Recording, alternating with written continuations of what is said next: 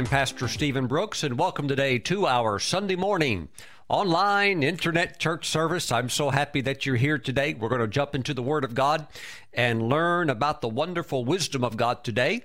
But first, let's receive the holy tithes and offerings and bring them into the storehouse of God.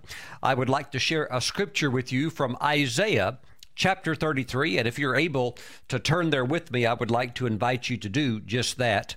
This will be Isaiah thirty-three, and let's drop down to verse six.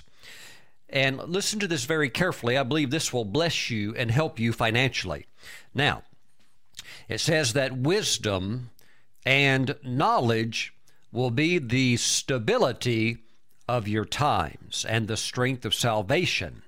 The fear of the Lord is his treasure. Okay, so wisdom and knowledge will be the stability of your times. This provides strength for your salvation experience, walking in the wisdom and knowledge of God. And of course, it's tied also into the fear of the Lord, because wisdom is initiated through walking in the understanding of the fear of the Lord, which is to hate evil and to turn away from sin. Praise God. My friends, God wants you to walk in wisdom and knowledge because it produces stability in your life. And what I want to say concerning your giving, concerning your financial portfolio, is that God wants His financial stability to be in your finances. He doesn't want you to be an unstable person, and a lack of wisdom will make you unstable in your finances. Praise God.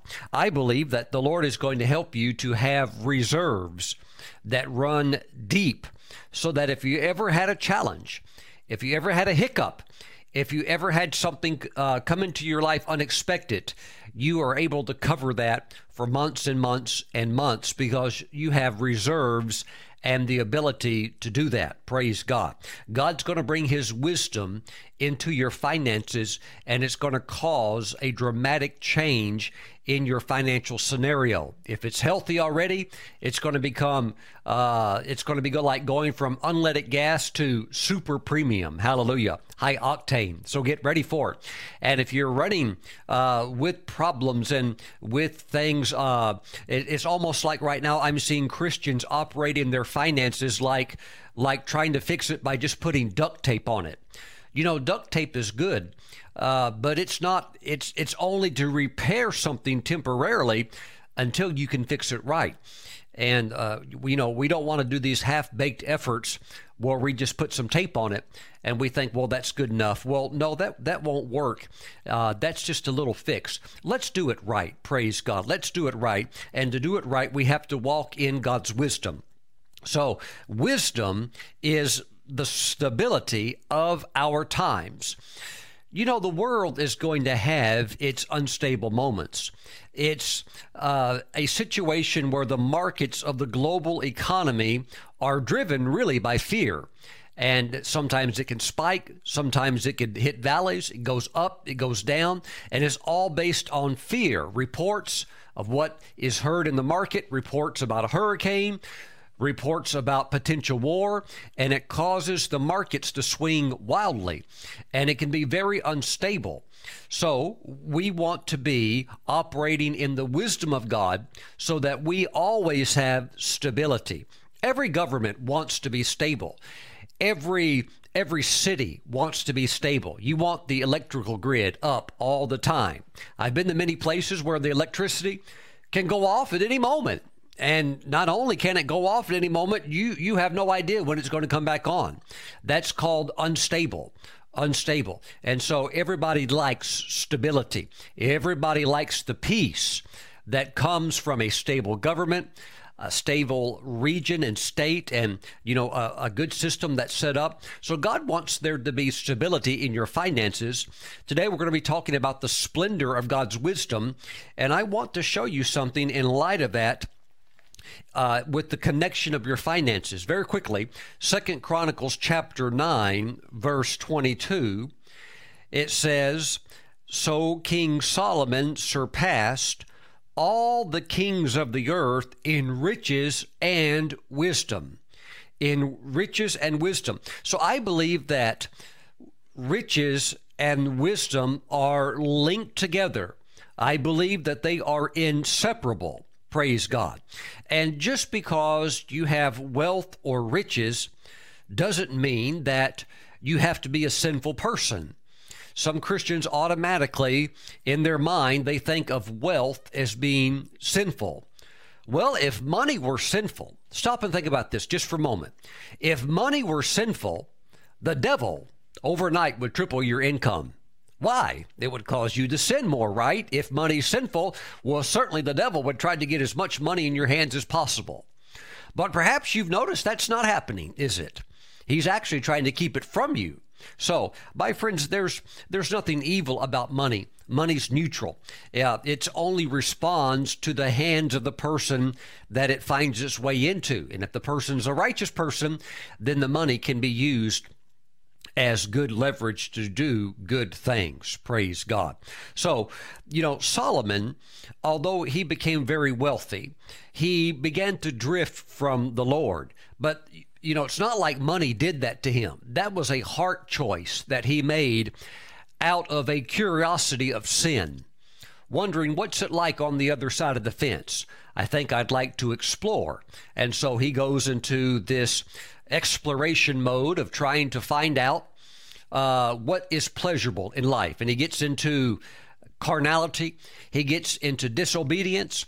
Uh, he starts importing horses from Egypt. God said, do not bring horses into the land from Egypt. Don't do that. That, and he began to do that. He saw they were really pretty horses, and he thought, well, you know, it can't hurt that much. It's just a horse. No, you, you were told not to do that. Don't get into that. And then he starts multiplying uh, wives, and he, he gets all of these pagan wives. And it's really the wives that began to pull him away from the Lord, because they didn't serve the Lord. They served these demonic um, entities, these gods that were worshiped that are really just fronts for demons who were behind the scenes. But it all began with small levels of disobedience. Importing horses, God said, don't do that. Uh, certain other things God told Solomon not to do, he did it anyhow. And his heart got away from the Lord. It's not because he had wealth, because you can have wealth and still serve the Lord. Praise God. Hallelujah. Thank you, Lord Jesus. So God wants to take you into financial stability where you have extra, where you are blessed. And as you walk in his wisdom, you're going to see the wealth and the riches begin to show up. You don't go after the wealth and riches. You go after the Lord and you pursue his wisdom. And when you do that, that produces stability in your life, and wealth and riches begin to materialize because you are operating from the right platform. You're operating from the principles of the covenant, and it just works. It works. Praise God. You don't have to do gimmicks. You don't have to do wild things. You don't have to do crazy stuff. You can just work the principles of God's word, and you do that. You see the combination coming together of riches or wealth and wisdom. Praise God. But go after the Lord and go after his wisdom. Praise God. And he'll let you have his blessing, and it will be very, very peaceful in your life. Hallelujah. Praise God. So today, as you honor the Lord with your tithes and offerings, whether you're bringing them online or you're mailing them in, I want you, if you're mailing them in, in, a, in a check format, I want you to write on your check, financial stability. If you're giving online, you're bringing the tithes and offerings in online, in that little notation box, put financial stability, because I believe you're going to see today that there is going to be a floodgate of the wisdom of God released into your understanding, released into your life, and it's going to change your condition, and it will change your level. Absolutely. So I want to share some things today about God's wisdom, and I think it, it's going to really free up your mind to think, you know what, I can walk in this. Praise God. And you're going to. This is not just for, uh, you know, people like Solomon. But you have to understand, before it ever touched Solomon, he would be what we would just consider a nice, normal guy. It was that touch of the Lord with that wisdom and understanding that transformed him into a person where kings and queens of the earth sought him out just to hear him talk. Wow. So it's that touch of wisdom, and God's going to give you the same touch. We want to talk about it today. As you honor the Lord with your giving, on your notation as you give, please put financial stability.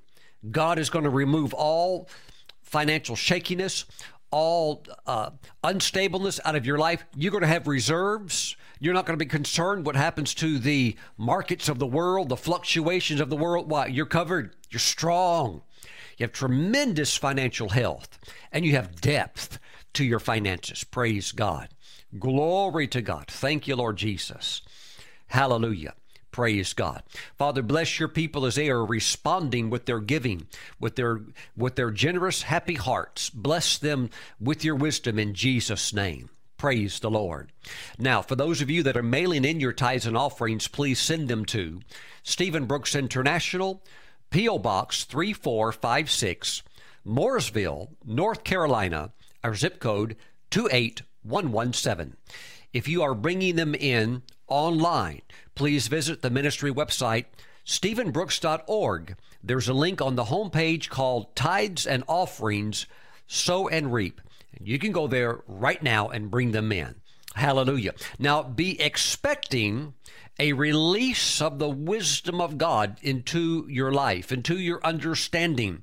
The glory of God, the wisdom of God are all associated with the light of God. I'm telling you, it's going to be like the Lord turned the light on, and you're going to know exactly what you're supposed to do and exactly what you shouldn't do.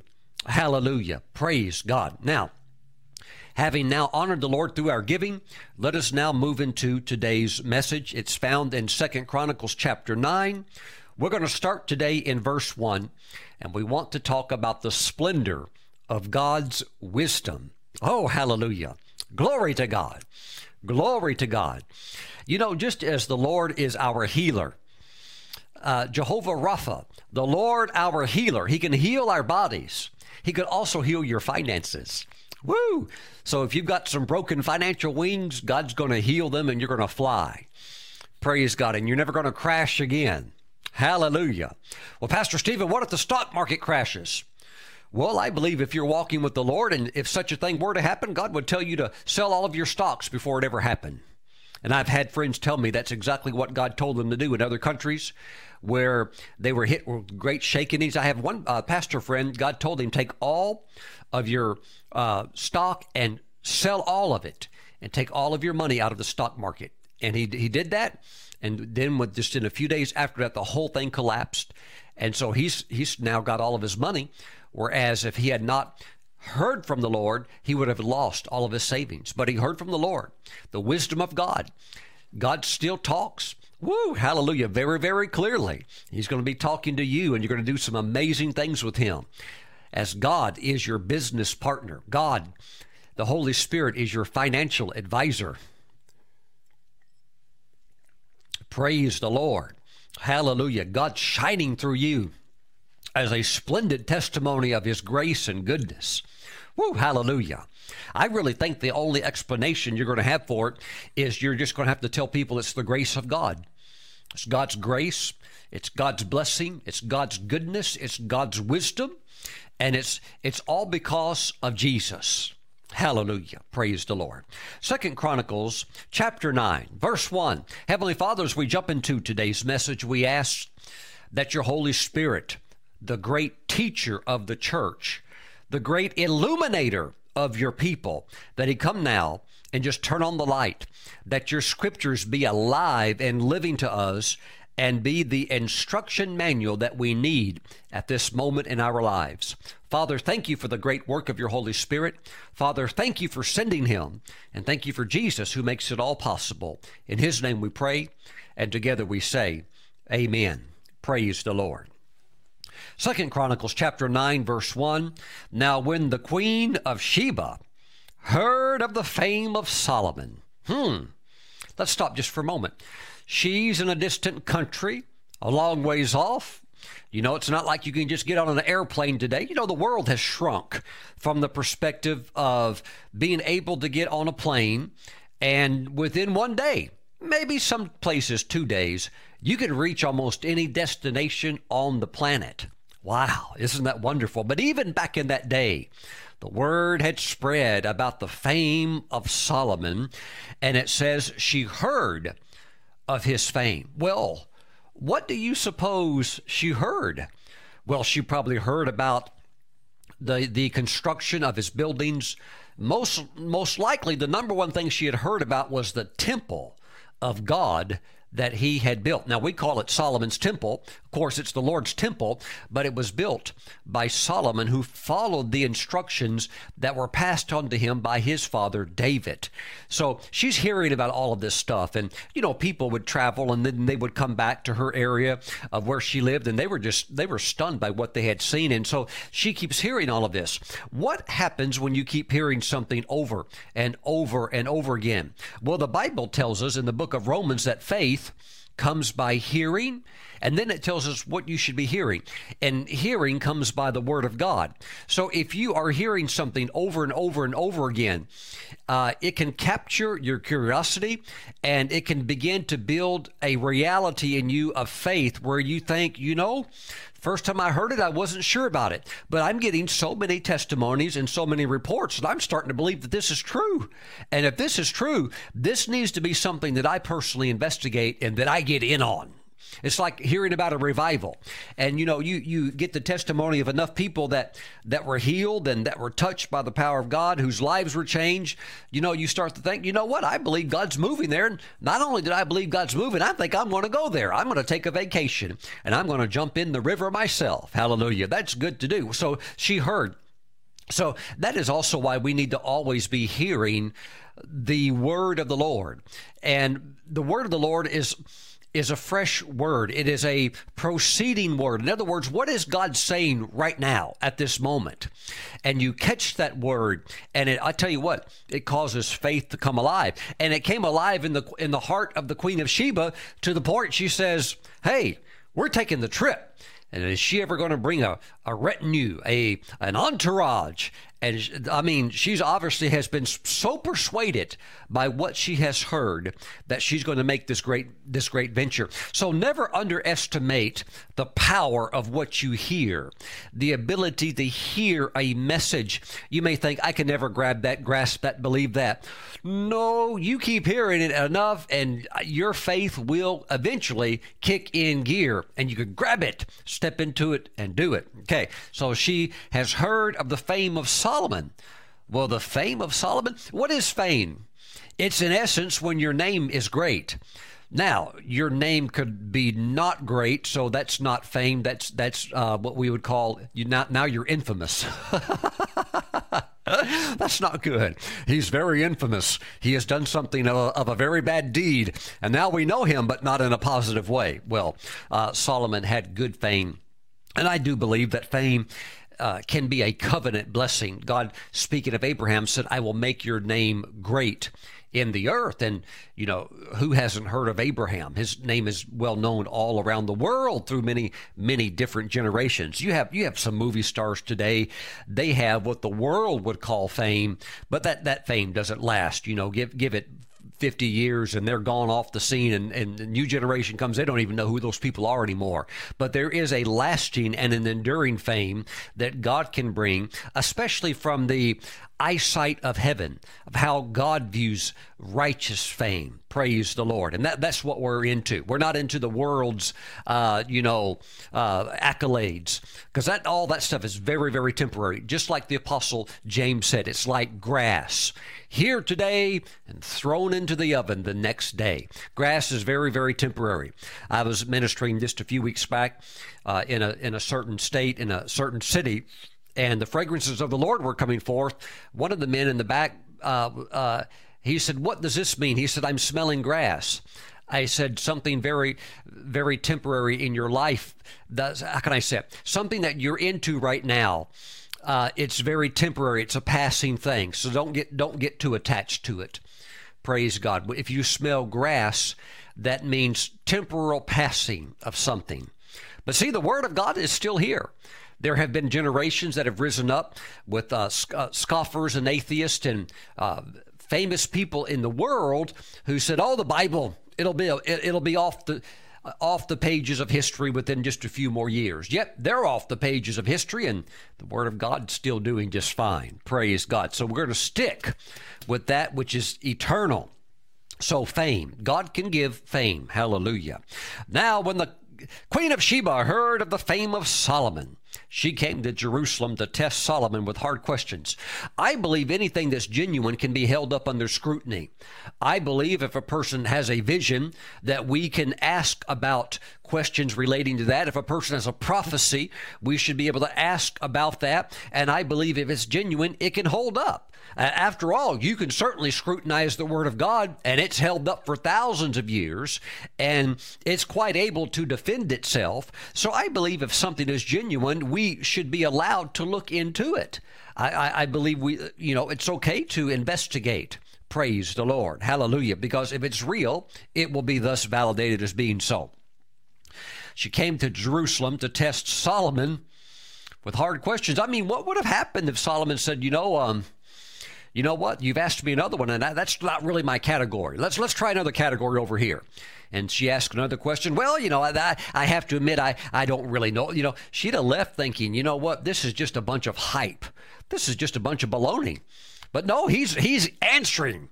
I mean, whatever she can bring across the board. What what kind of questions is she asking? I don't really know, but I would have to think that when you are in a certain Um, position in life, that you ask questions based upon your position. In other words, she's in leadership. So she's probably asking him questions. How, how can I best rule and reign? What is the best format to do this? Give, give, give me insight. I want to be a good leader. And she said, obviously, you're doing a good job, so tell me, how are you doing this? How can I govern, in other words? Okay.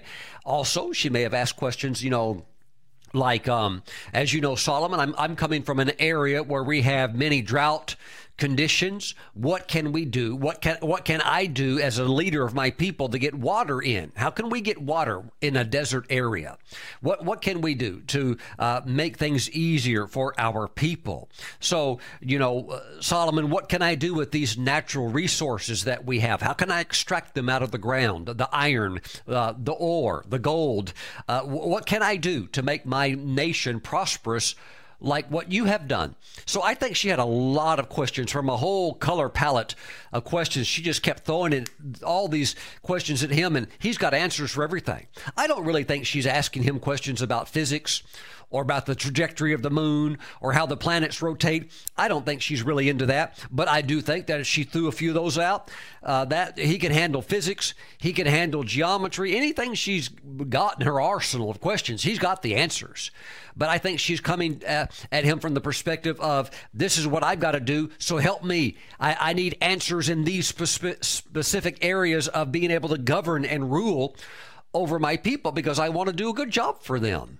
Praise the Lord. May God give us leaders, politicians that actually care about the people. And they're not, you, you know, what has happened is that the, the term a politician has come to mean somebody who's just in it for what they can get out of it. And it used to be that politicians actually represented their people, and they are here to speak on behalf of their people, not themselves. So a lot of people, they go to Washington, D C, politicians go to D C, and once they get to D C, it's like they totally change. It's like everything they promised that they would do for the people, they don't do. Well, now that we're here in, in office, we have to use discretion. After all, we want to be bipartisan, and we want to consider the other side as well. Well, well hold on. You said that when you would get there, you're going to do all of these things. You said that you would represent us, and you would try to make our life better. So what happened? I, I believe many times they, they do go there with good intentions, but they get there and they get hit in that fog, that political fog that just seems to make their brains not even work right.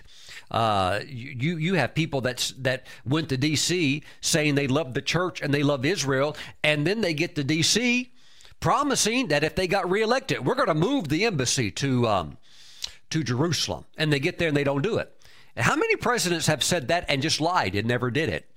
Except for one, Mister Trump. God bless him. Praise the Lord. So, you know, I believe that we need to have leaders that actually love and care for their people. This is not just something where they have a selfish ambition and they want to climb a political ladder because of the, you know, the perks and benefits involved in doing that, or the fame or the notoriety. No, no, we need to have servants' hearts. We all need to have servants' hearts. Praise God. Well, she had some hard questions, and uh, Solomon's answering all the questions, uh, but she brought a great retinue, camels that bore spices. That's good. Hey, you're more blessed than you know. If you're putting salt on your food and pepper on your food, you are enjoying what very few kings used to only be able to enjoy. Pepper used to be one of the most uh, expensive spices. Now we take it for granted, but it wasn't that way back then. I still like pepper. Sometimes I put it on so thick, I my, my wife, she says, "Stephen, you're putting on too much pepper." "Oh, no, it's okay." Then I start eating it, then I start sneezing. Yep, she was right. I put on too much pepper. But I'm also thinking, I'm enjoying something that for thousands of years only a few people had access to. Well, she helped change that. She's bringing in the heavy load of spices. Praise God. Now, also gold in abundance and precious stones. And when she came to Solomon, she spoke with him about all that was in her heart. By the way, she brings this retinue of goodies.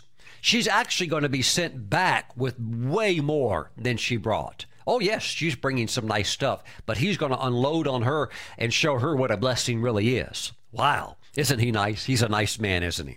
Verse two. So Solomon answered all her questions. There was nothing so difficult for Solomon that he could not explain it to her. It, let me say it like this. He's on a totally different level. Oh, that's being arrogant, Pastor Stephen. No, it's not being arrogant. It's just being honest. He was. This guy is walking on a total different level of genius. And despite the questions that are, are presented, there are some things that some people who are geniuses in their fields, that it's hard to even ask the right questions because you can't get up on that level of that, that, that they think. They have a totally different way of thinking. And unless you can get into that realm where they're at, you can't, you can't even ask questions because you couldn't even understand the answers. Even if they give the answers, you can't understand what they're talking about. Praise the Lord. Glory to God. I mean, he had the touch of God on his mind. Now remember, one touch from God and you can begin to come into this wisdom. Mm, and it's going to be, look, I'm telling you, it's going to be on the church. It's going to begin to come on the church in the last days. I'm not talking about people in the church that are just, you know, you know, they don't read their Bible. They don't pray. They, you know, they, sometimes they're here, sometimes they're not. They're just half-hearted. No, no, I'm not talking about that. I'm talking about believers that are really after the Lord. They're going to get touched with the wisdom of God. This is what Solomon walked in. This is what Daniel walked in. And I, it makes a distinction in your life, tapping into the wisdom of God. Let's go further. Praise God. There was nothing that he could not explain to her. Woo! Woo! I mean, what if you had just a touch of that? So that if those in your career field came to you, that there were not anything in that in that category that you could not explain to them. Oh, what what would happen to you? Well, well, well I, I think we all know what would happen. You would be blessed to walk in a position like that. My goodness. Verse three. It's going to get interesting. And when the queen of Sheba had seen the wisdom of Solomon, we have to stop. It's too good. It's too good. We have to stop at the banquet table of God's riches of his word. We have to stop and just eat. Please take out your spiritual knife and fork and let's just eat. This is too good to keep going. We have to stop here and have a feast. Praise God. And when the queen of Sheba had seen the wisdom of God, well, I thought, Pastor Stephen, I thought that wisdom was intangible. I thought wisdom was this ethereal thing that you can't really see it, but it's just out there somewhere. No, it's real. Notice that it says, when the queen of Sheba had seen the wisdom of Solomon. Wisdom can be seen. Woo! Say that out loud today. Say, wisdom can be seen. I think, first of all, we need to understand what is wisdom. Wisdom is the ability to make right choices, okay? To make right choices. Over and over again, you're operating in the wisdom of God and you're making right choices. You know, this was this was almost thirty years ago. I was I was in college, and I was running um running track and field, having fun in college, running track to the neglect of my studies. I should have studied, but I, you know, that caught up with me later, my lack of study. But nevertheless, I was still having fun in college, having fun running track, and uh, we had a very very gifted track team. We were Division two, but we were still ranked third in the nation behind U S C and U C L A. We were that good.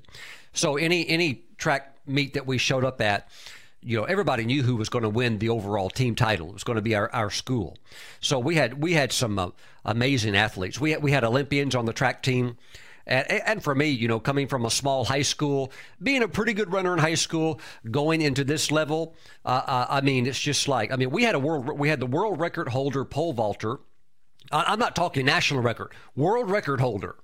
And, uh, you know, a lot of the guys had uh, full endorsements with shoe companies before this became super popular, you know.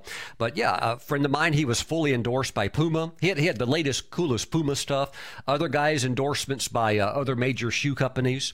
But uh, a lot of action going on on this track team and some really gifted athletes. So uh, I was kind of like immersed into this world of world-class athletes, and it helped lift me up to be a better runner.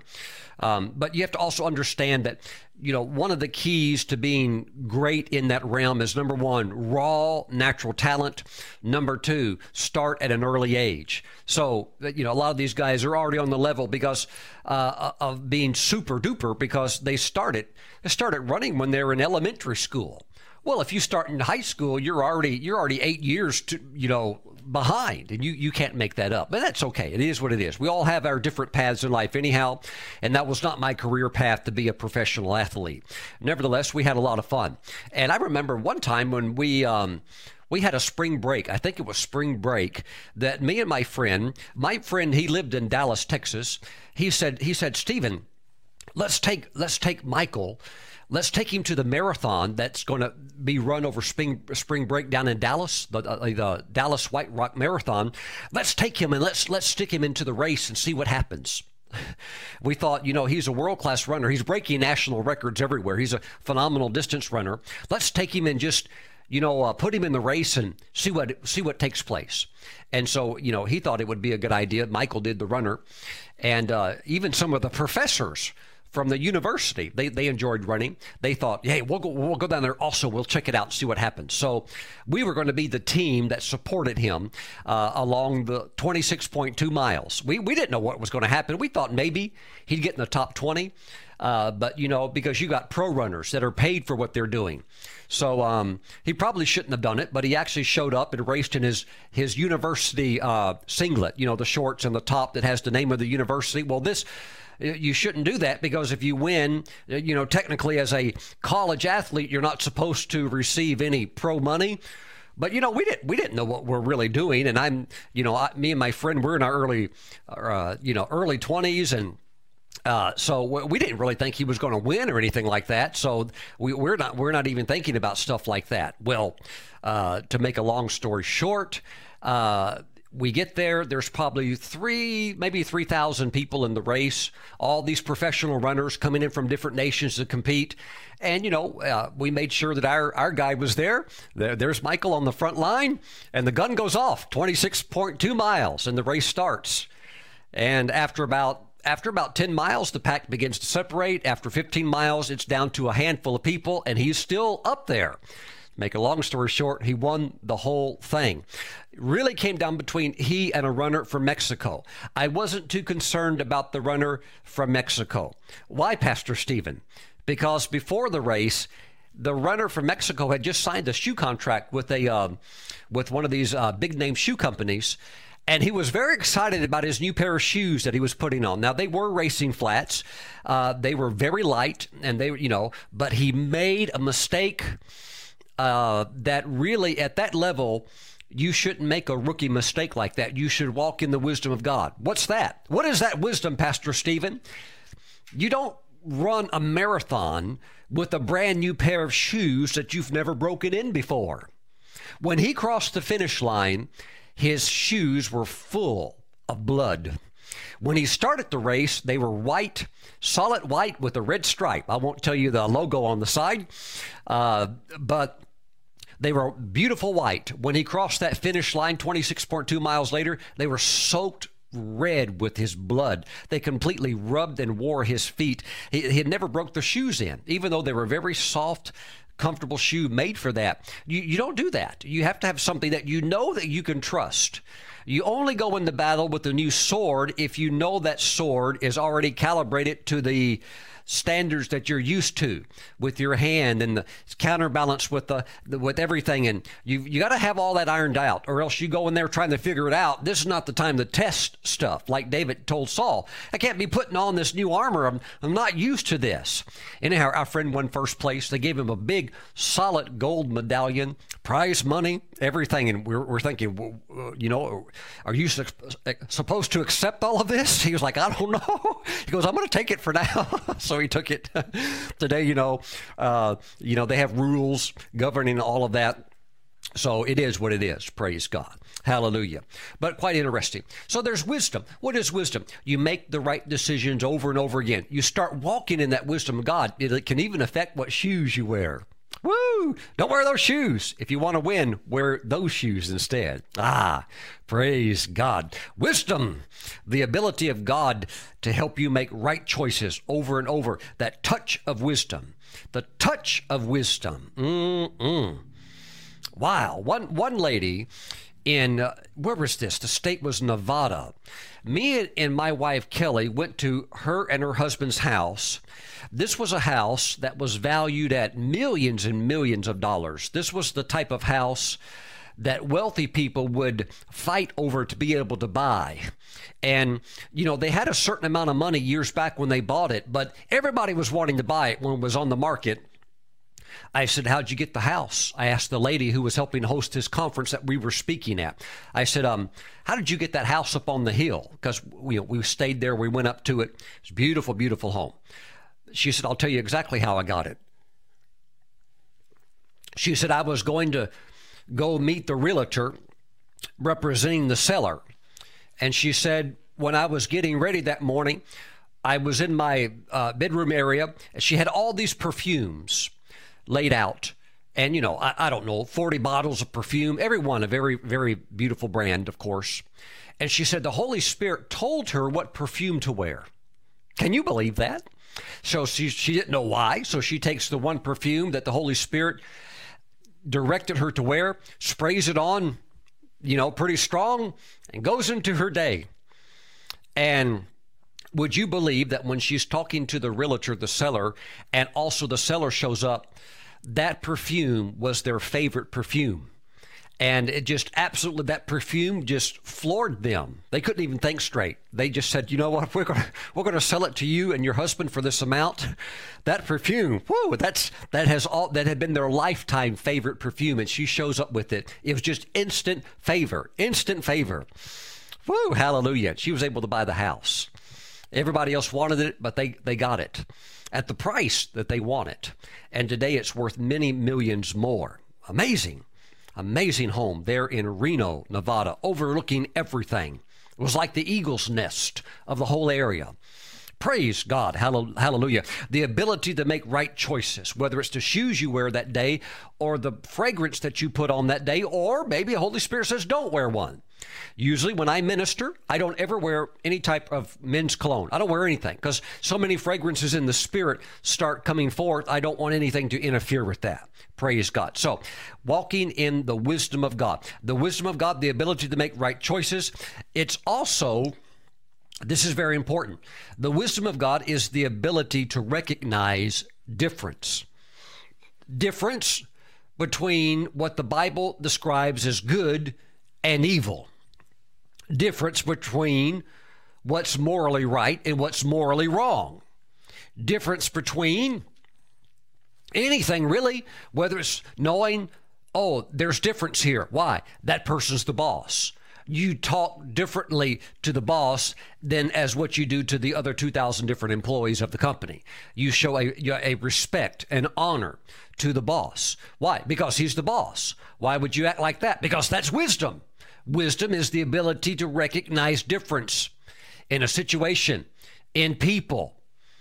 Praise the Lord. Hallelujah. I believe wisdom can also be displayed in common sense.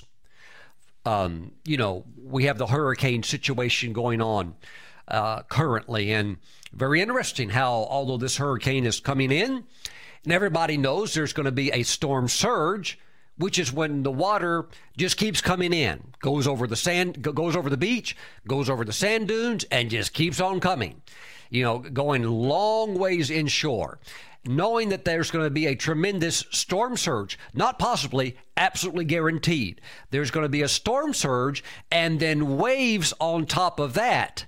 Yet, yet you'll still have people living right there on the, on the seashore, on the coast, who say, we're not leaving. What is that? Extreme lack of wisdom. And today, what's going on in the news today? Here's the Coast Guard, and here's all the safety patrols now having to get out in all the little boats and go pick up all the people who are now stranded up in their attic because the water just keeps rising. Well, we didn't know. We, we just didn't really know. Well, that's because you were acting foolish. You were acting foolish, and now you're suffering the consequences of foolish behavior. Hmm. Praise the Lord. Well, Pastor Stephen, you know, leaving early and having to evacuate is an inconvenience. Yes. So is dying. Dying, however, is a greater inconvenience. So why not just leave, be inconvenienced, and you can come back in a few days? Praise the Lord. Well, we're just not going to do that. What is that? Lack of wisdom. Lack of wisdom. And you'd be surprised how many people have to learn the hard way, but not you. That will not be your testimony. That will not be your situation. You're going to walk in the wisdom of God. You're going to walk in the wisdom of God. You're going to make right choices continually. You're going to be able to recognize difference. Praise God. Hallelujah. Now, um, wisdom, the ability to recognize difference, also leads to honor. What is honor? Honor is rewarding someone for their difference. In other words, there's reward being heaped on Solomon. Why? He can answer your questions. And if a person has that ability to answer any question accurately that you can throw at him, what is that going to do? That's going to bring honor upon that person. What comes with honor? Reward. So if you are at a company, you are employed by your uh, by, by the business that you work for, and you have the ability to answer questions, what does that mean? It means there's going to be reward coming your way. Praise the Lord, because that's that's honor. That's what honor is. Honor is rewarding someone for their difference. Praise God. Wisdom, the ability to recognize difference. I was in a meeting one time years back when there was a strong move of God at the church that I belonged to. And uh, I was, I was, in a sense, helping to usher one evening when, when, the, when the place was just packed out with, with several thousand people. And I happened to see, me and Kelly happened to see, that a general of the faith, Not, not, not a pastor of a small church of twenty people, although that's, God bless those pastors, great men and women serving right where they're at. But I and my wife saw a general of the faith who's known around the world. We saw him walk into the church building. Nobody knew he was coming. It was unannounced.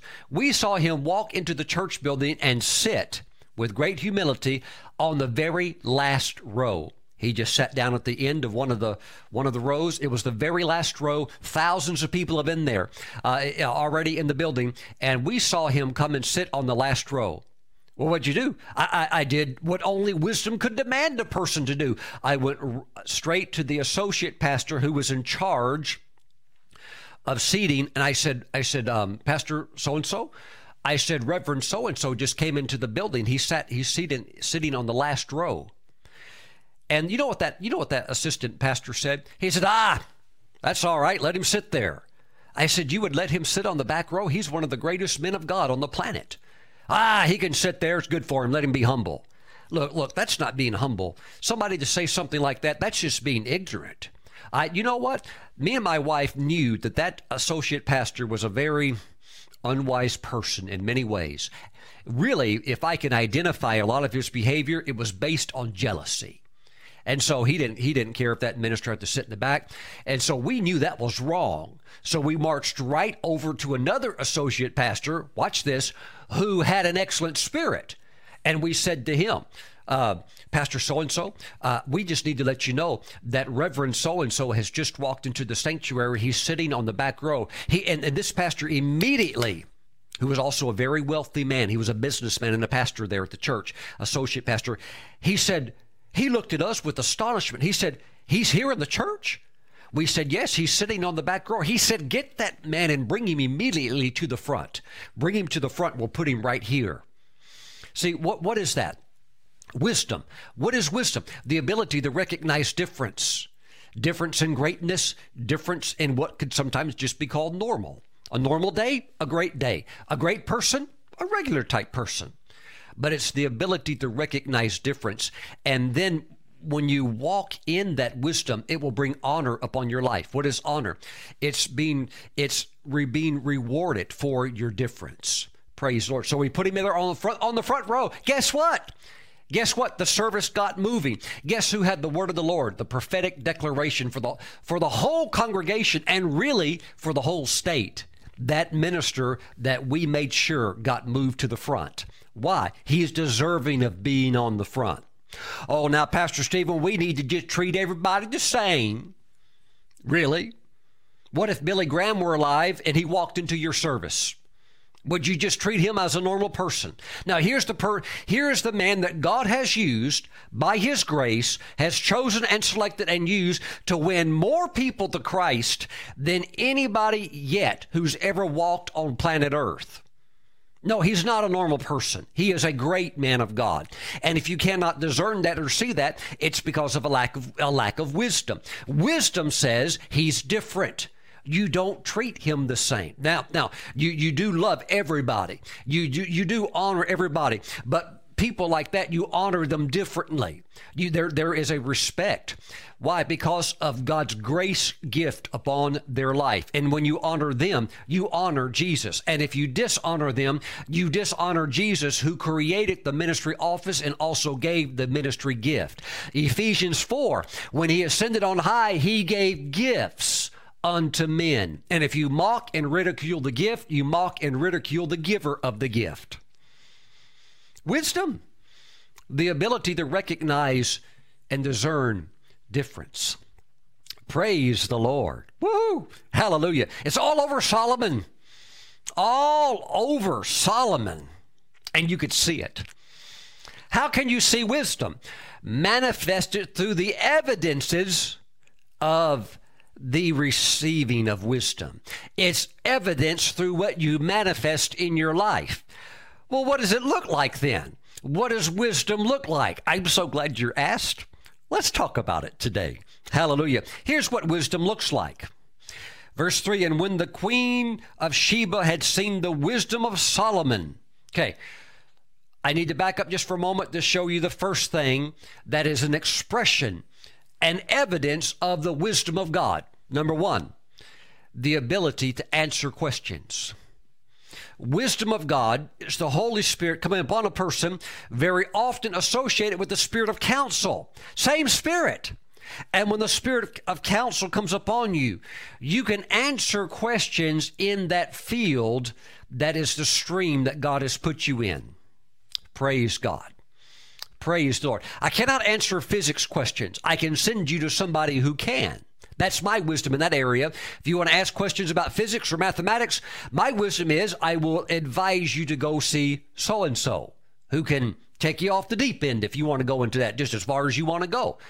Praise the Lord. But in the other areas of my expertise, I can, I can talk to you. I can answer questions in that area. Praise the Lord. So, wisdom expressed through the ability to answer questions. Woo! Glory to God. Let's go further. And when the Queen of Sheba had seen the wisdom of Solomon, number one, wisdom expressed through, number one, the house he had built. Oh, Pastor Stephen, we shouldn't have a nice house. We should just all be humble and, and live in cardboard boxes. That way, every six months, we could even recycle our house and build a brand new one. No, no, mm-mm. Stay with the Bible. Stay with the Bible. Stay with the good old B I B L E. Wisdom can be expressed literally through the house that you live in. Praise God. Also, lack of wisdom can be expressed where you live. Lack of maintenance, nothing ever fixed, nothing ever taken care of, roofs leaking, and it just keeps on leaking. No gutters, storm door falling off, whatever it might be. No, my friends, let wisdom be expressed through your house. God wants you to have a house.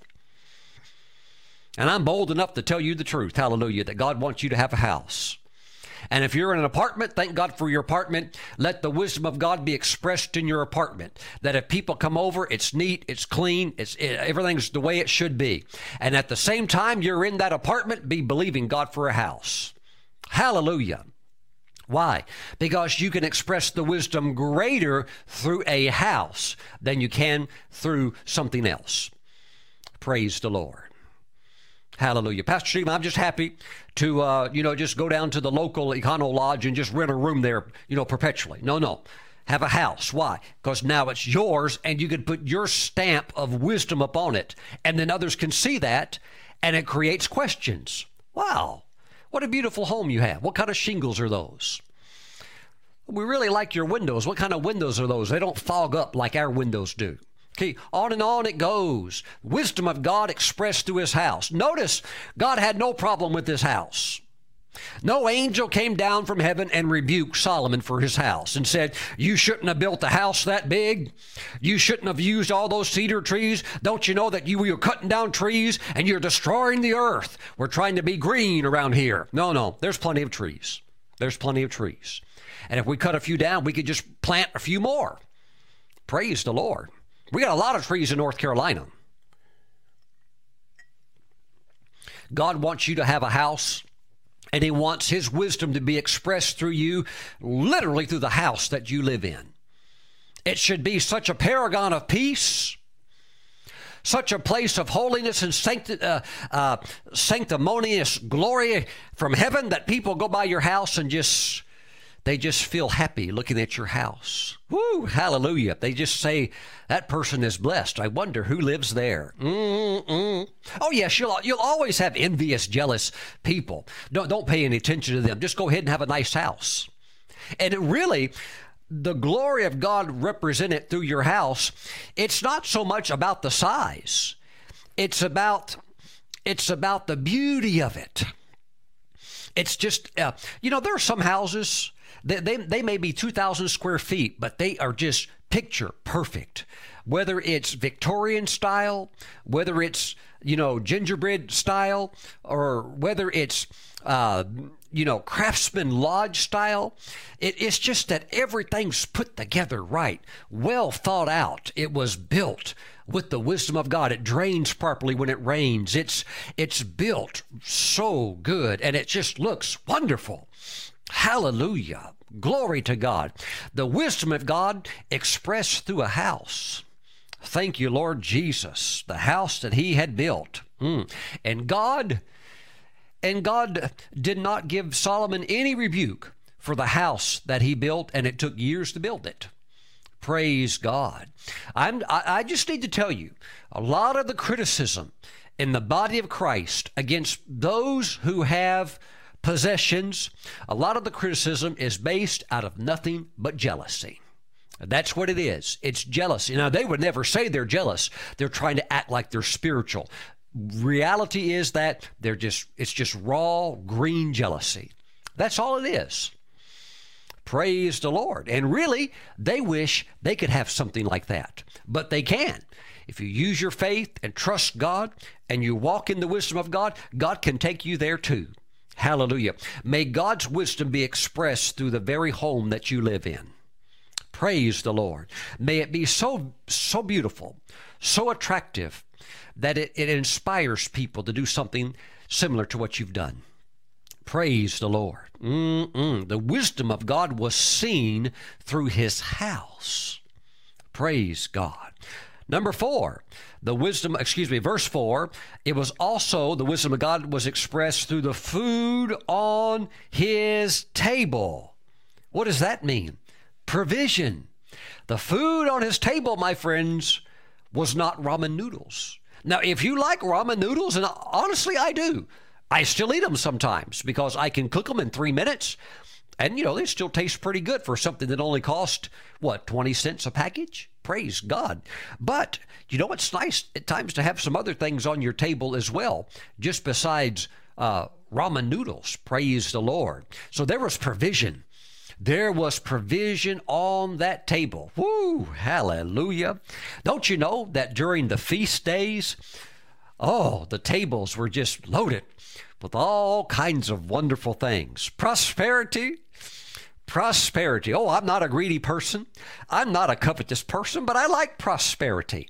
Uh, I, I, I like I like Christmas time, and I like cherry pie. And if we have two or three different types of cherry pie, I get excited about that. Oh, I'm not going to force them all down at one time.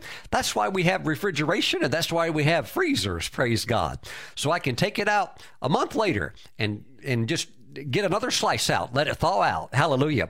But I like, I like a table of plenty. Praise the Lord. Thank you, Lord Jesus. God's nature really is that of more than enough. It really is a nature of abundance.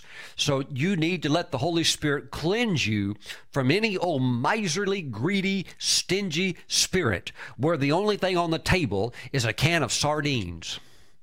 And you have to eat them with a plastic spoon. You can't use a metal spoon. It has to be made out of plastic.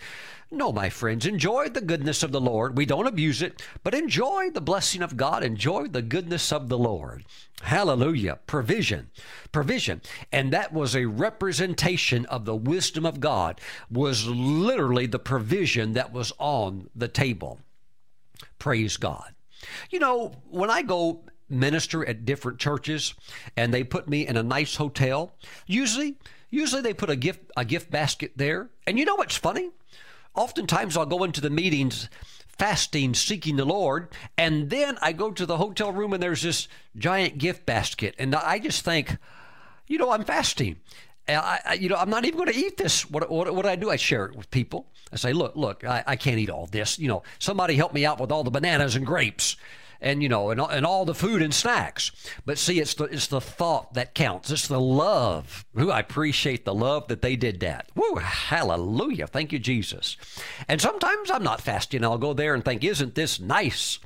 Especially when all those wonderful little goodies are in the gift basket. Praise the Lord. It's so nice. Food on the table. Food on the table. Wisdom. No food on the table. No food on the table. How uh, how can we say we're really walking in the wisdom of God? Now, I understand if you're in a certain country and it's an unstable country and the government is unstable and uh, th therefore, you know, the trucking industry is, uh, it cannot be consistent, and therefore grocery stores cannot really stock food with consistency. Sometimes maybe there's no food, no water, no beans. Okay. Now, I understand there's a place we have to use our faith for miracles and we have to trust God. Hallelujah.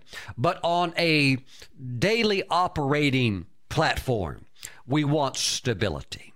We want there to be peace. And as long as things are like that, we're walking in the wisdom of God, there should be some food showing up. And if there's not, then we need to get into the wisdom of God just as quick as we can, because it will produce It will produce wisdom. It will produce a place for you to live, and it will produce uh, food on your table. Good food. Good food on your table. Good food. I had a had one of my church members in, in my church one time. She was, she had a real poverty spirit, and I kept teaching, kept teaching, kept teaching, and the teaching began to impact her life. And I said, um, I said, look, I said, sister, you have a poverty spirit on your life, and God's going to help get that off of you. But you also need to start thinking differently. And I said, that food that you're serving to the people at the homeless park, I said, that food that you prepare for them and cook for them, because she had cooked a bowl of it for me. I said, it's not good. I said, you should not serve food like that, and uh, it's not fit for human consumption. She said, Pastor Stephen, I appreciate you being honest. Uh, I guess you don't like my food, but you know what? I can still feed it to the homeless. I said, no. I said, you should not feed food like that to anybody. It's not good food. And uh, I said, you're doing this stuff because of a poverty mentality. And, you know, I tried to, I tried to help her. She wouldn't listen to me. So she goes out to the park, and there's a bunch of homeless people out there, and she's serving them food.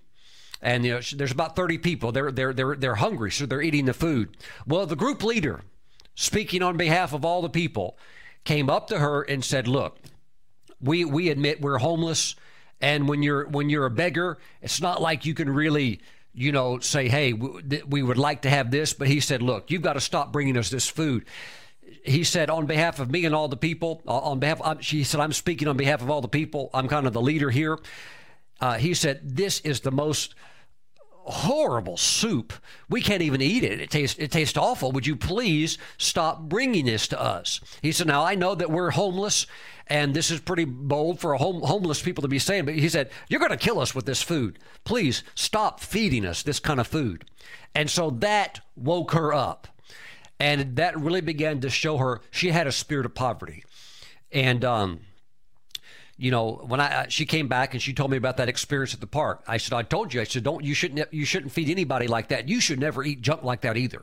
She's eating all this junk. When I'm trying to talk to her, she's eating this, this, um, cookie snack that, you know, you get like you get out of a vending machine that costs twenty-five cents. I said, you shouldn't eat that. That food's been sitting on the, on some shelf. It's loaded with preservatives, and it, it's not good for you. It's going to kill you. It's not healthy. I said, you should go to the grocery store. And if you're going to eat a cookie, buy a good cookie. And she got so stirred up in her faith by the Spirit of the Lord that she came back to church a few days later, and she had a bag of Pepperidge Farm cookies that she had bought from the supermarket that cost three dollars. And she said, Pastor Stephen, I've never tasted food so good in my life. I said, I told you, it's been there the whole time. And God will help you. He'll help you to eat. Now, that, that doesn't mean, of course, you go out to a Ruth Chris Steakhouse and you could start eating a one hundred dollar steak. By the way, I've had those steaks. I think sometimes I could cook a better steak for ten dollars. But the thing is, the thing is, is that God will take good care of you, and that is a representation of His wisdom. Hallelujah. And if you're eating food that really should be thrown in the garbage, you're not walking in the wisdom of God. Praise God. Pastor Stephen, I, I know what I'm eating is not healthy, but I, I don't have enough money to eat the good stuff. No, no, no. You, you're not thinking in wisdom. If you keep eating that, you're going to have to pay later with health problems. And now you got to pay the doctor thousands and thousands of dollars because you clogged up all your arteries. No, it's not, it's not wisdom. Stop eating stuff like that. You, wisdom says, how can that piece of food sit on that shelf for five months and still be good five months later? Because it's loaded with chemicals. Mm, I should go on to the next point. Okay, hallelujah. Okay, so the wisdom of God was seen through the house that He built, the food on His table representing provision, and the seating of His servants. What does that represent? It represents wisdom expressed through order.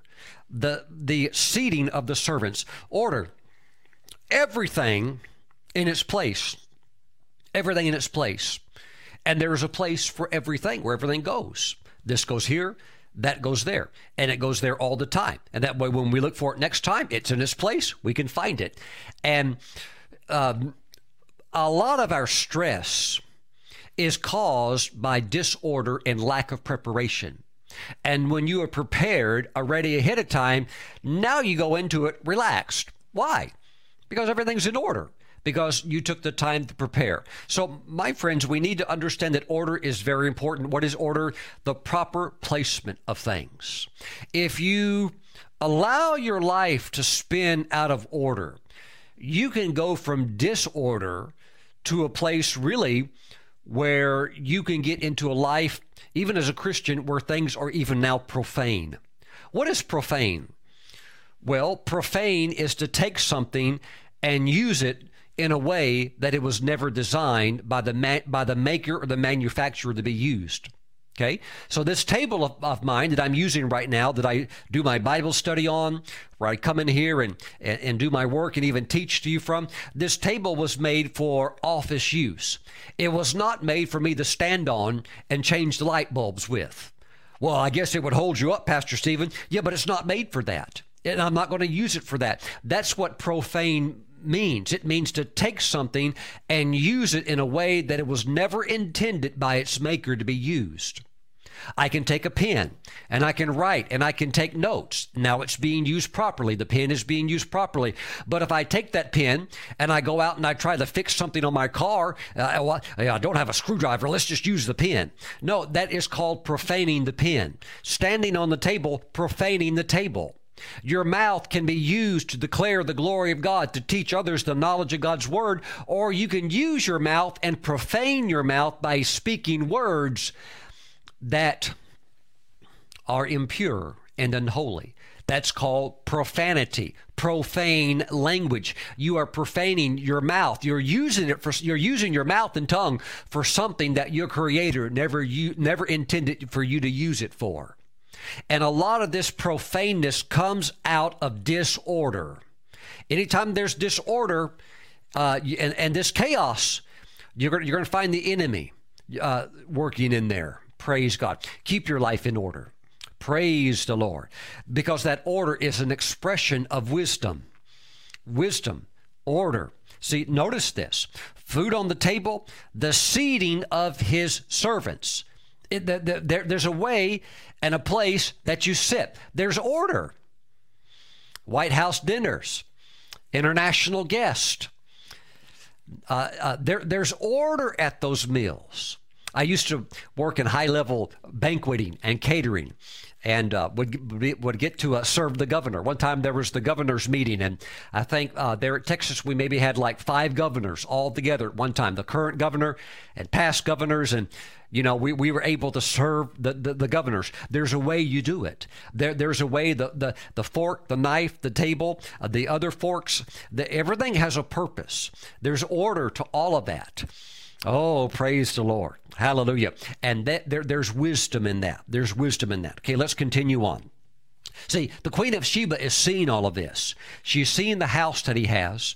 She's seeing the food on the table. She sees the seating of his servants. She sees the service of his waiters and their apparel. Well, the service of his waiters, well, that that that means that he has highly established protocol. There is a format to the serving.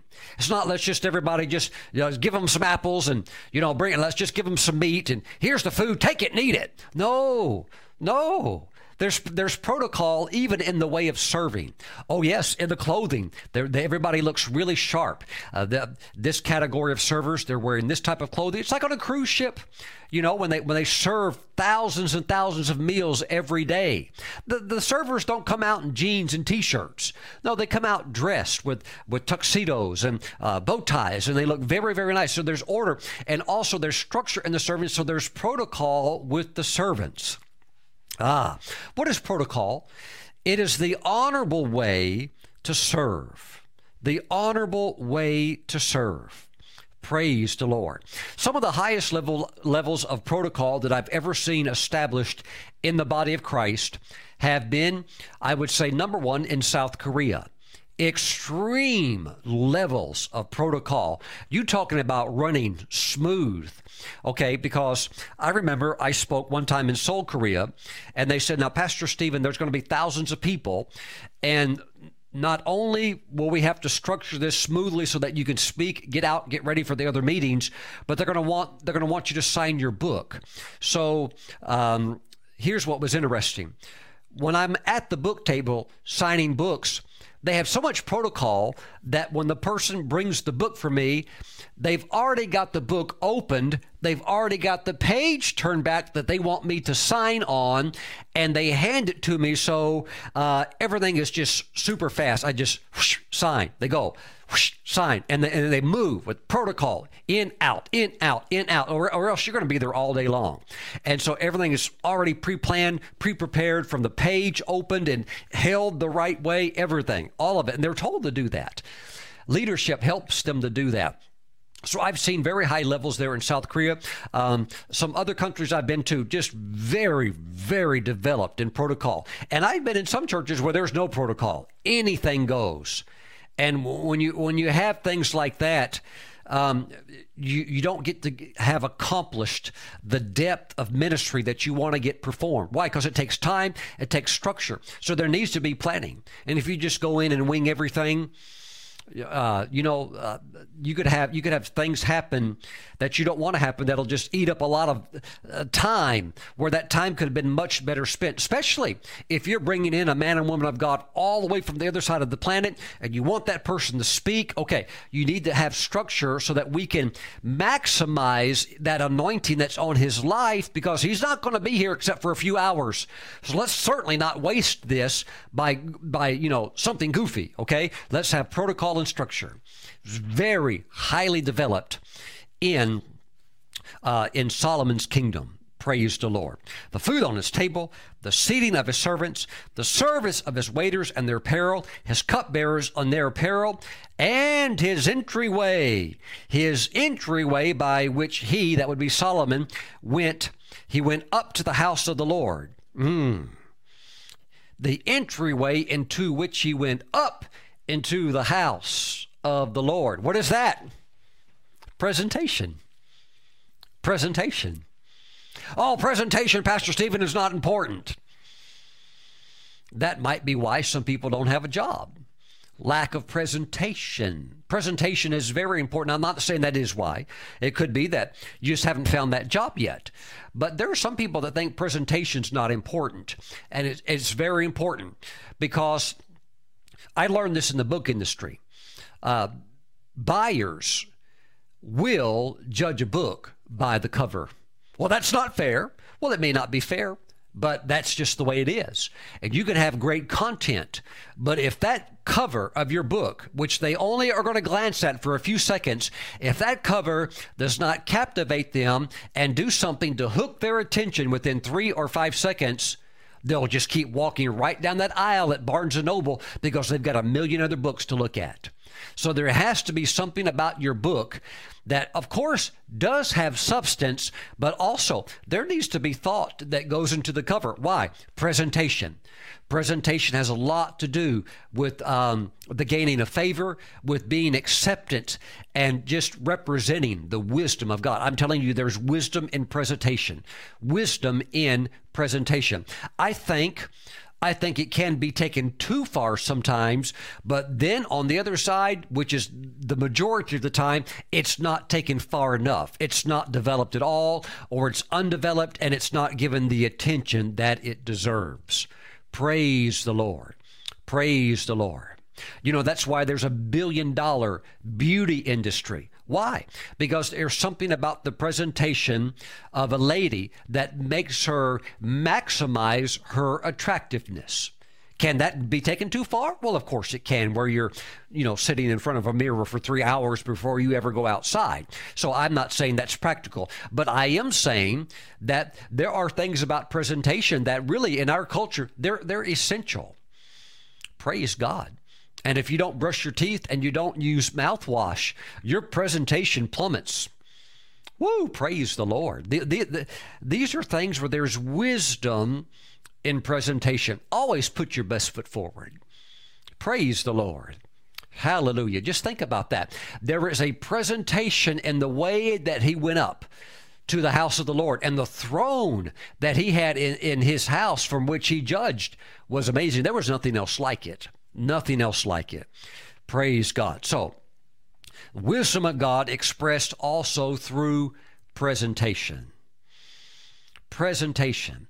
And sometimes you see things in people and you think, I love that. I love how they do that. I, I like how they present themselves. Mm, I, I stood before a great man of God just recently. I never met him before. Seen him on T V all the time. And uh, we met, uh, but his presentation, excellent. And th this is his off day, but his, presenta his presentation, sharp as a tack. Even in his relaxed mode, sharp as a tack. And, and my wife said, wow, he was sharp. And, and he was. You got to love it. There, there's something about presentation. And if and if you uh, if you look tore up from the floor up, people people notice that, and it does not reflect wisdom. It does not reflect wisdom. Praise God. Hallelujah. Presentation. The way he went up to the house of the Lord was very important. There, there, there was wisdom all over it. Praise the Lord. Let's continue on. And it says, the entryway, his entryway by which he went up to the house of the Lord. Now, of course, when the Queen of Sheba sees this, it says there was no more spirit in her. I believe she fainted. She passed out for just a few minutes. She was, she was totally overwhelmed by this. Praise the Lord. Notice the presentation of his going up into the house of the Lord. Everything Christ-centered. The house of the Lord. That's what it's all about.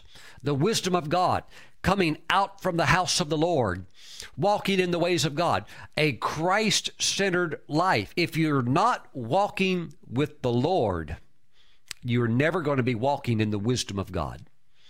Even if you have other temporary expressions of wisdom, perhaps you have wealth, perhaps you have health, perhaps you have, you have, you know, a good business, but you don't have the Lord. Oh, even Solomon, who wrote all of these things, said in the book of Ecclesiastes, what is the summation of this whole thing? What is life all about? Fear the Lord. It's to fear the Lord and to walk in the commandments of God. So the greatest expression of the wisdom of God is to know Jesus Christ as your own personal Lord and Savior. Perhaps you're watching me today and you're intrigued by the splendor of God's wisdom and how it can touch you. My friends, it all begins with knowing Jesus Christ, God's Son, and receiving him into your life and having a personal relationship with him. If you've never done that, I'd like to ask you to pray with me right now. Just say this. Say, Father God in heaven, I'm a sinner, and I come before you in the name of your Son, Jesus. I ask that you forgive me of my sins. I ask that you wash all of my sins away. And I receive Jesus as my Lord and Savior into my life now. Jesus, come into my heart and give me your new life. I make you my Lord and Savior. Father, in Jesus' name, amen. Amen. Praise God. Now you are a candidate to have the wisdom of God to begin to flow into your life on an ongoing basis. So exciting. I want to share something about a woman who was a, a wife and a mother, but yet who walked in incredible wisdom of God. Praise the Lord. Thank you, Lord Jesus. Thank you, Lord Jesus. Let me just read to you a little bit about her life. I've got some notes on her somewhere around here about when she was, when she was born. There she is. Her name is Anna Maria Taigi. Her last name is Italian, of course, T A I G A. Please excuse me, all of my Italian friends, if I'm not pronouncing her name correctly. She lived in Italy, and she was born in seventeen sixty-nine. She passed away in eighteen thirty-seven, and she's known as, uh, in the Catholic Church circles, as blessed. She's in the process of canonization, of moving to what they call sainthood status.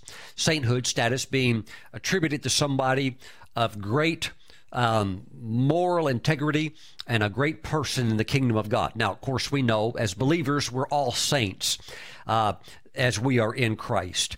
That was just a um, notation they used for somebody uh, who was a very holy person.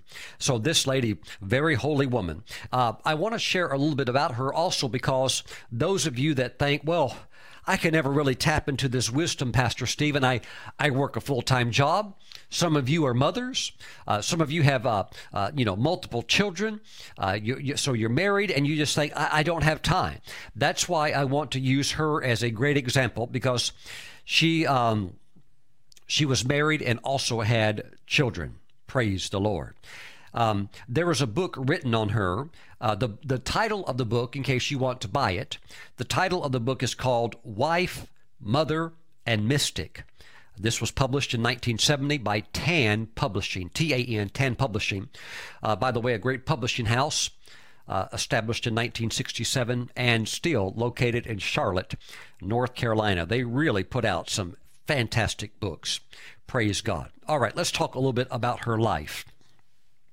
Um, for forty-seven years, she had an, an experience as a wife, as a mother, where God granted her the ability, the grace, to be able to look into His wisdom. And this, this took place in her life, ongoing for forty-seven years. And what would happen is there, there would be a ball of light that would appear to her. Now, everything that she saw was always in harmony with the Scriptures. Okay, so the wisdom of God, first and foremost, is the Word of God. So anything that God shows you that's wisdom related will always balance with the Scriptures. And so she could look into this light and have all access to the wisdom of God. I want to share this because I believe the wisdom of God is coming to the church, that it's going to begin to touch you, and you will begin to operate in the same wisdom that God flows in.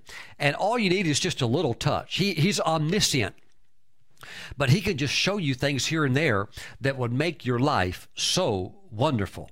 So it says, there began to appear to her a golden globe of light, which would shine like the sun, and she, she could see it. It would just appear before her. Uh, and in this light, all things were revealed to her. Past and future were revealed to her as an open book. She knew with certainty the fate of the dead. Her gaze traveled to the ends of the earth and discovered there people on whom she had never set eyes, reading to them to the depth of their souls. Once uh, one glance sufficed upon whatever she focused her thoughts. It was revealed to her and her understanding. She was able to see the whole world as we see the front of a building. And she could see uh, nations, she could see individuals, she could see the cause and the distress of nations, and she could also see in the wisdom of God their remedies that would heal them. Praise the Lord. Hallelujah. So the poor, the great of the world, the princes of the church came to her for advice and for help. So anytime you begin to operate in the wisdom of God, just like Solomon, people start coming to you. They're going to want to be able to ask questions and to be able to tap into that wisdom of God that's flowing through you. And they found in her, Uh, in the midst of her household, all the cares of her life, the, you know, the basic things that she has to do as a mother and a husband, the uh, times that she was even sick, but yet still operating in that wisdom. It says she refused neither her last meal of bread, uh, nor her moments of her time, yet she would not accept any praise from anybody. She would give all the glory to the Lord. But I tell you, I tell you, if you read about her life, she could so see into the wisdom of God that kings, royalty, princes, uh, poor people, all people of all different walks of life would come and say, I have this trouble, I have this problem. Can you show me the wisdom of God concerning this? And she could see into that light and see the solution to that problem. Even the solution for kings of why their nations would be suffering from certain uh, troubles and what the solution would be. Oh, my goodness. Praise God. She saw people who handle affairs, the places concerned, the opinions that those would hold, the sincerity or the guile of certain ministers, all the backdoor diplomacy of her era, and also the decrees of God for the confusion of the mighty ones. She saw the plotting and the dark gatherings of various sects, the members of those societies, their ranks, their ceremonies, all in the most minute detail and in all parts of the world. Ah, Oh, you know, it reminds me of a pastor who was uh, recently was driving his car down the road uh, uh, in a certain uh, major city in Dallas. I won't name the city. But he said, Lord, he said, I've heard a lot about the um, the illicit sex industry uh, of underage children in my city. And, you know, I'm asking for your wisdom. What can I do to be involved to help? How can I help? I, I don't even know where to begin. And he's driving down the freeway. This is a true story. He's driving down the freeway, and God shares with him his wisdom. He allows that pastor to look into the wisdom of God, and God shows him, I, I believe it was thirteen young teenage girls chained to the wall of a building he's driving past. He can see in there and see them chained like animals to the wall. And he said, oh, my Lord, he said, what am I supposed to do about this? I, you, Lord, now you've opened me up to this wisdom. You've shown me this. I, I don't even know what to do. And the Lord, Lord told him what to do. They called the authorities.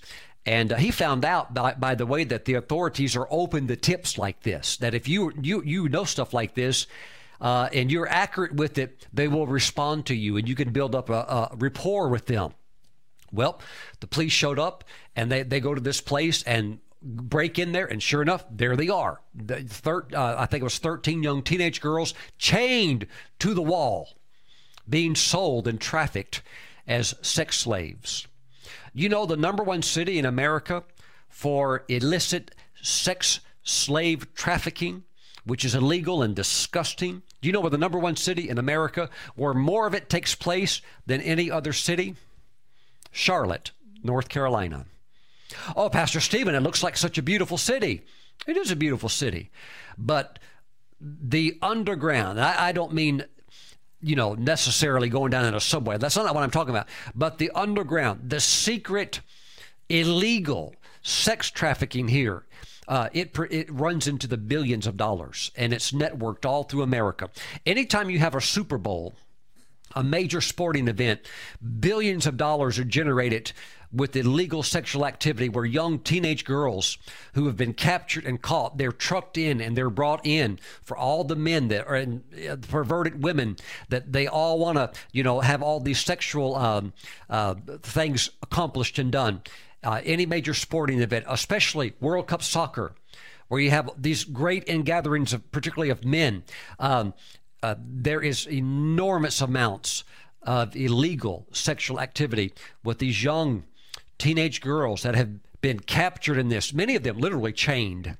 And so we are doing what we can to pray for exposure.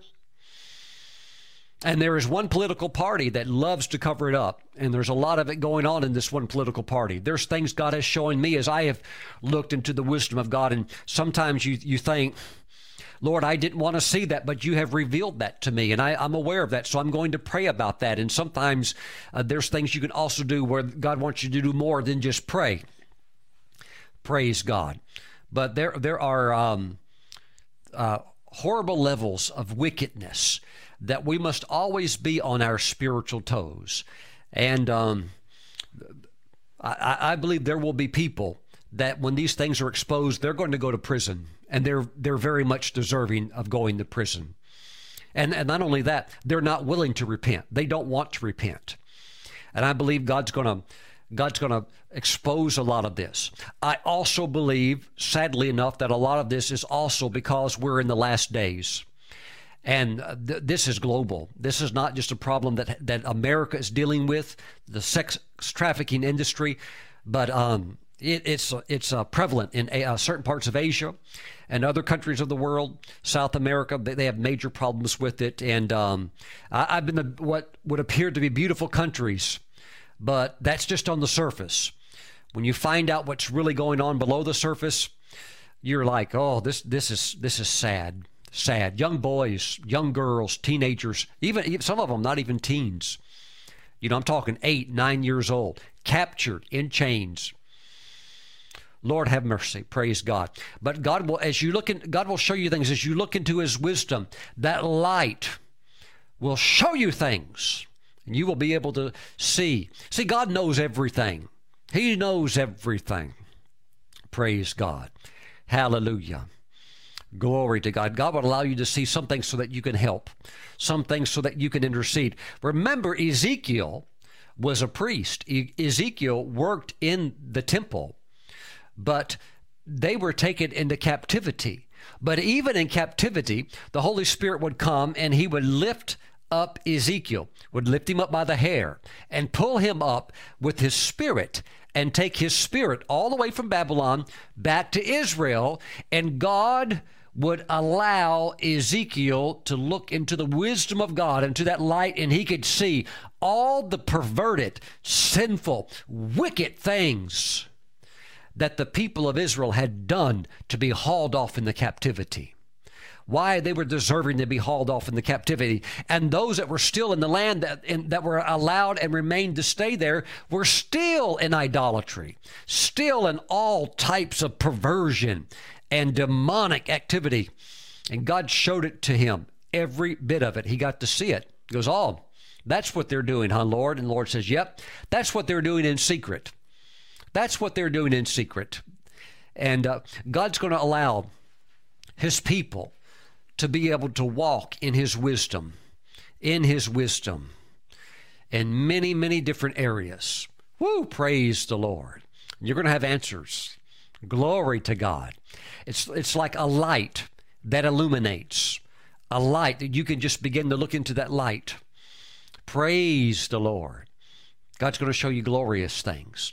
God's going to also show you things that, that grieve his heart and that allows you to share, as it says in the scriptures, in the sufferings of Christ, because the Lord sees it all the time.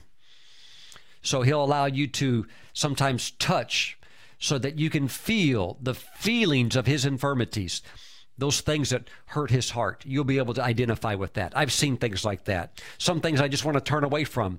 And the Lord said, I allowed you to see it so that you can pray concerning it. One day it'll all be over with. But until that day comes, uh, these are things that we need to be aware of. Praise God. Heavenly Father, I pray for your people, just like this dear woman. Oh, some of the things, my friends, were amazing that she saw. But, oh, God, I pray that just like this dear woman saw into the light, into your wisdom, because your glory and your wisdom are all in that realm of brilliant light. I pray, Father, that your wisdom begin to touch the understanding of the church, of your people, that we walk in this light, that we be a company of people flooded and saturated with light. Walking in the fear of the Lord. Thank you, Father, staying away from those things of defilement and pollutement. Walking in the light, walking in your wisdom. Father, the same expressions of wisdom found in the life of Solomon, may they be found in our lives. All of these expressions are pure and clean. Everything from order, everything from a godly house. Lord, let these beautiful expressions of wisdom be in our life. Thank you, Father God. Father, even Jesus said that wisdom is justified by her children.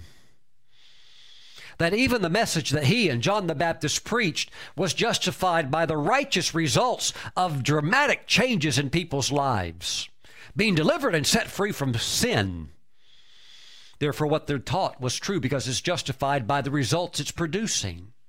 So, Father, we thank you that as we walk in your wisdom, it produces real, concrete evidence. May it be so in our lives. And even as the Queen of Sheba said, I have seen the wisdom of Solomon. Father, that people say we have seen the wisdom of Christ in their lives. It works. We want in on it. Now, Father, we thank you. Thank you, Father God. Fill us with your wisdom.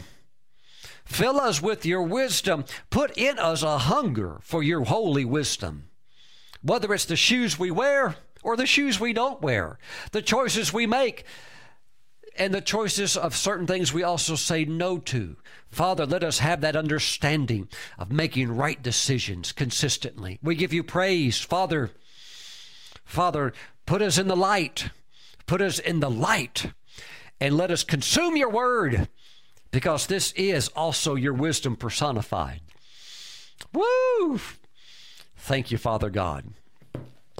This dear woman, when she first looked into the wisdom of God, the brilliant light of God, and the Lord said, I'm going to show you my wisdom. She saw wisdom personified as a, yob, uh, a lovely young lady sitting in deep thought, thinking. Mm. And that's why when you read the book of Proverbs, wisdom is also personified as a woman. What does it mean that something's personified? It means it's represented in this way. Wisdom, of course, is not, is not a woman. Wisdom is God. Wisdom is his word. But he represents it this way so that we can understand it. Okay, so we can wrap our understanding around it. It's often represented in the book of Proverbs as a holy, virtuous, industrious Israeli woman. Woo! And all the beautiful attributes associated with a godly mother of Israel. Mm. And so that helps us understand the, the wisdom of God. Praise God. Praise the Lord. Father, we thank you. We thank you. Fill us with your wisdom.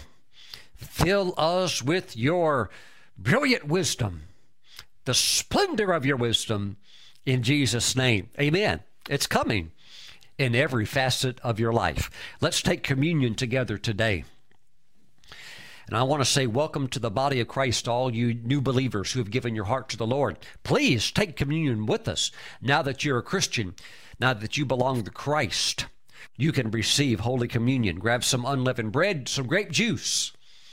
If you don't have any, pause the video just for a moment. Go grab it, and we can take it together. All right.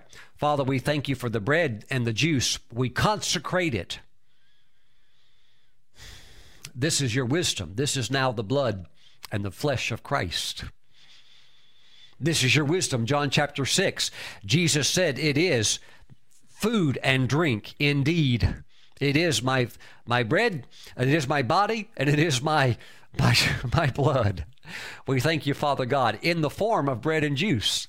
So, Father, we receive the body of Jesus now. We thank you that all of his promises are yes and amen. We thank you for prosperity. We thank you for a nice home. That that's your wisdom. And we're not going to let anybody talk us out of that. Father, if somebody wants to live in a doghouse, they can. But Father, we're going to walk in your wisdom, and we're going to live in a nice house. That is your wisdom. And you commended Solomon for it. We thank you, Father God, for nice homes. Hallelujah. Father, we do not have to apologize for wisdom. We will not embrace foolishness because it's popular. Hallelujah. Father, we receive the body of Jesus now in his name. Amen. Don't let critics form your theology. Let this book form your theology. Praise God. Father, thank you for the blood of Jesus. Father, all we want to do is be as close as we can to you through your Son, living holy, getting prepared for heaven, our eternal home, getting prepared to see you face to face on that day. Father, we receive the blood of Jesus. We thank you that as we are in him, we are connected with his righteousness, and his righteousness, his right standing with you, becomes ours through his shed blood. And we, we partake of that, Father God, in faith. We receive it because that is where we're at in Christ. That is our spiritual position. Thank you, Father God. It's not because we're worthy. It's because he's worthy and we're in him. As we drink this, we thank you for complete forgiveness of our sins and a clean conscience before you and before our fellow man. Father, we praise you in Jesus' name. Amen. Let us now receive the blood of Christ. Lean into the wisdom of God, lean into the light, and devour the Word of God. I mean, just devour it. Devour it like a T-bone steak. Devour it. Hallelujah. And watch the Holy Spirit illuminate it. You're going to be a lighthouse from within. Spirit of God shining out of you. Father, bless your people. We thank you. We thank you that you're speaking to us now, the importance of wisdom. We embrace it, your wisdom, in Jesus' name. Flood your people with it, in Jesus' name. Amen and amen. Thanks for watching. I'll see you back next time. Till then, walk in the wisdom of God. For more information about the ministry of Apostle Stephen Brooks, visit our website at stephen brooks dot org.